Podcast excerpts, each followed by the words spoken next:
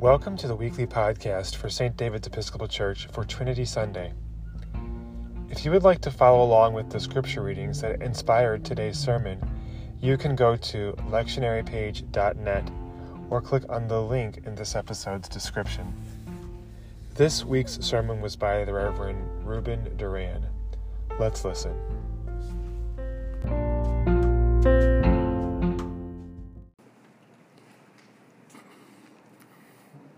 Dear siblings in Christ, grace and peace to you in the name of our triune God. Amen. Today we join millions around the world as one church celebrating Holy Trinity Sunday. The Holy Trinity is one of the mysteries of the Christian faith, how God chooses to express who God is in three persons Father, Son, and Holy Spirit. A trinity of co eternal persons and yet a unity of being, one God, one Lord. Generations of theologians have tried to define this dynamic mystery revealed in Holy Scriptures. Yet current and ancient theologians agree that rather than define the mystery, we might be better to describe what God does through these three persons, three expressions of one God. Such description is best found in the words of the Creed, which summarize our faith in relation to the work of the triune God on our behalf. The Apostles' Creed, the Nicene Creed, which we will confess today, the Athanasian Creeds were all written at different times under different and tense circumstances, with heated debates, yet always reflecting the work of the triune God in the lives of people and in creation. I believe in God the Father, says the Creed, the creator of all things, still creating, still making all things new. I believe in God the Son, our Redeemer, our Savior, who came to our human existence, died for our sins, and rose victoriously. I believe in God the Holy Spirit, who proceeds from the Father and the Son, our counselor, our sanctifier, the giver of life. Thank God for all the leaders and developers of these creeds. The descriptions of the actions of these three divine persons really helps us to better comprehend the mystery of the essence of one God. So, we can also act with confidence and conviction that the God who loves us, blesses us, and empowers us since our baptism in the name of the Father, Son, and Holy Spirit. I remember baptizing Teddy Mulgren, my grandson, two years ago at Light of Christ Lutheran Church in Algonquin, Illinois. God made a covenant with him to accompany him for the rest of his life as a child of God, born anew, forgiven in the power of the Father, Son, and Holy Spirit. Someday, I will tell Teddy that he really has two birthdays the natural one, born from his mother, Rebecca, and the second birth in his baptism by water and the Spirit. Now, he's only two and a half years old, so I better wait a little bit more to give him the good news. Right now, he's actually having trouble with the first birthday. As a whole, we have 11 people in our nuclear family, so we celebrate a lot of birthdays. And so he could not figure out why we put candles on cakes and blow them after singing happy birthday. But now that he learned to blow, he expects to participate on every ritual, every time, singing, blowing, and clapping, except last Monday. It was my son in law's birthday, Matt. We all went to his house, 11 of us. Being a very hot day and his air conditioning not working, he chose not to have a cake nor candles, only cupcakes and ice cream bars. So we began the singing of happy birthday, and Teddy went crazy. Looking for the cake and the candles to blow, and seeing none, he tried to stop our singing, alerting us that there was no cake and no candles. And so he did not, he did not win. So he, because we didn't pay attention, he ended up crying. Teddy learned a new thing last Monday. It was not a pretty sight, but he was surrounded by the love of parents and siblings and grandparents, lots of love and care for a crying kid. Now, let me tell you about someone else who had a hard time with birthdays, but not the first birthday, but the second one. His name is Nicodemus in the gospel story today. Nicodemus was a mature man, an important one. He was a Pharisee, a member of the Sanhedrin, similar to a Supreme Court kind of thing, our days, high ranked leader, and very wealthy. His job was to set policies to sustain life and justice among the Jewish community, which was under Roman oppression. And also, his job was to encourage people to keep the hopes for that Messiah that had been promised long ago. So, Nicodemus was curious about this Jesus of Nazareth and his teaching on the kingdom of God. He was so intrigued that he followed Jesus at a distance, watching him among the growing crowds, healing, teaching in parables, hanging around with people on the margins of society, those experiencing poverty, the widows, the orphans, the immigrants, the lepers, the Samaritans. Being true to his leadership, he was concerned about these growing crowds turning into maybe a possible insurrection against the Romans, which would really be terrible consequences for the Jewish community. But also true to himself, Nicodemus could not help himself. He was growingly interested on how Jesus' teachings were inviting him to explore life beyond his comfort zone, outside the box of his own making.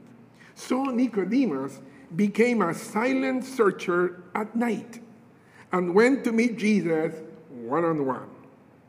Who are you? Jesus asked Nicodemus. No one can do what you do unless it comes from God. Who are you? I want to understand you. And Jesus answered, No one can understand nor see the kingdom of God unless you're born anew, born from above, born again. Nicodemus had the same look as my grandson Teddy, who was asking, How can you celebrate a birthday without a cake and candles? Nicodemus also saying, How can you have a second birth as an old man? Can I enter a second time into my mother's womb and be born again? Jesus responded, No one can enter the kingdom of God without being born anew by water and the Spirit. And the Spirit blows life wherever it wills.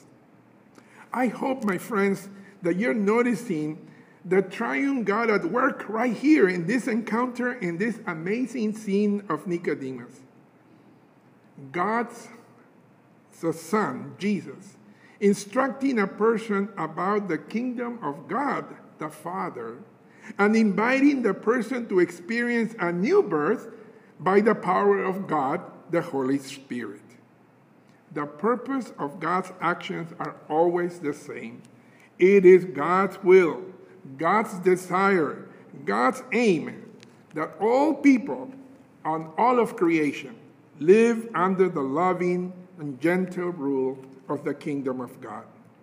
This is why Jesus tells Nicodemus that he will be lifted up, and whoever believes in him will be saved. And he concludes with those amazing verses in John 3:16, which is not just a football slogan on the stands. God so loved the world that gave his only son so that everyone who believes in him may not perish but may have eternal life. Eternal life. Now, eternal life begins with your second birth into Christ, not after you die. Eternal life now. Nicodemus only appears three times in, in the whole book of, of, of John. And, uh, you know, it's interesting the trend of events. He appears the first time as a silent searcher, seeing Jesus at night. The second time, you see Nicodemus appearing as a verbal defender of Jesus in front of his, in front of his peers in the Sanhedrin who wanted to kill the man from Nazareth. He had a chance to say something, and he did, asking for due process for judging Jesus, a verbal defender. And the third time, he appeared now acting out his new faith. He used his influence to take Jesus from the cross and took him to a new tomb owned by Joseph of Arimathea. And Nicodemus now had become a follower of Jesus Christ. And he concluded that Jesus was exactly what he claimed to be the Savior of the world. Yes, thanks be to God for those first disciples and apostles, matriarchs, patriarchs, theologians, teachers, pastors, who provided, if not definition, great descriptions of the presence of triune God in our lives. So, now a few practical things from the learnings of today. First of all, I want you to hear loud and clear that you have company. The Father, the Son, and the Holy Spirit are with you at all times.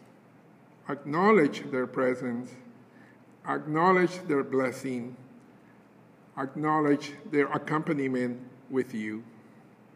So if you go to a restaurant alone, ask for a table for four. Just don't eat for four. acknowledge their presence. God is with you 24 7. That is good news. God says, I am with you always. Second, remember that you have two birthdays. You know, remember your baptism and the covenant that God made with you as a child of God. God says, You're my child. You're mine. And you are now a member of the body of Christ. Live into that. As for me, I have an idea. There are 11 people in my nuclear family, and since all are baptized, we actually have 22 birthdays to celebrate a year now. That gives Teddy lots of chances to sing, eat cake, and blow candles. So I'm just gonna go say, Teddy, blow, Teddy, blow.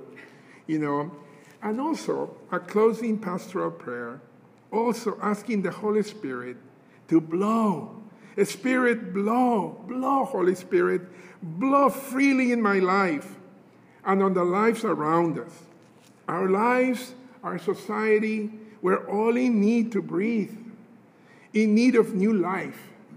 May that Spirit, our counselor, our guide, heals us, empowers us in this next chapter that begins after this pandemic. May the Holy Spirit console us who mourn in the losing of loved ones. And as we remember many brave men and women who have given their lives serving in the armed forces in the United States of America, for those serving today and in the future. And we pray all this in the name of the triune God, Father, Son, and Holy Spirit. Amen.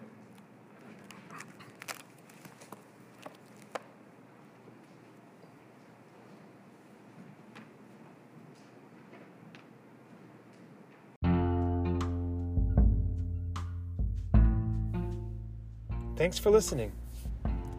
If you would like to find out about other things going on at St. David's, you can go to stdavidsofaurora.com or you can find us on Facebook.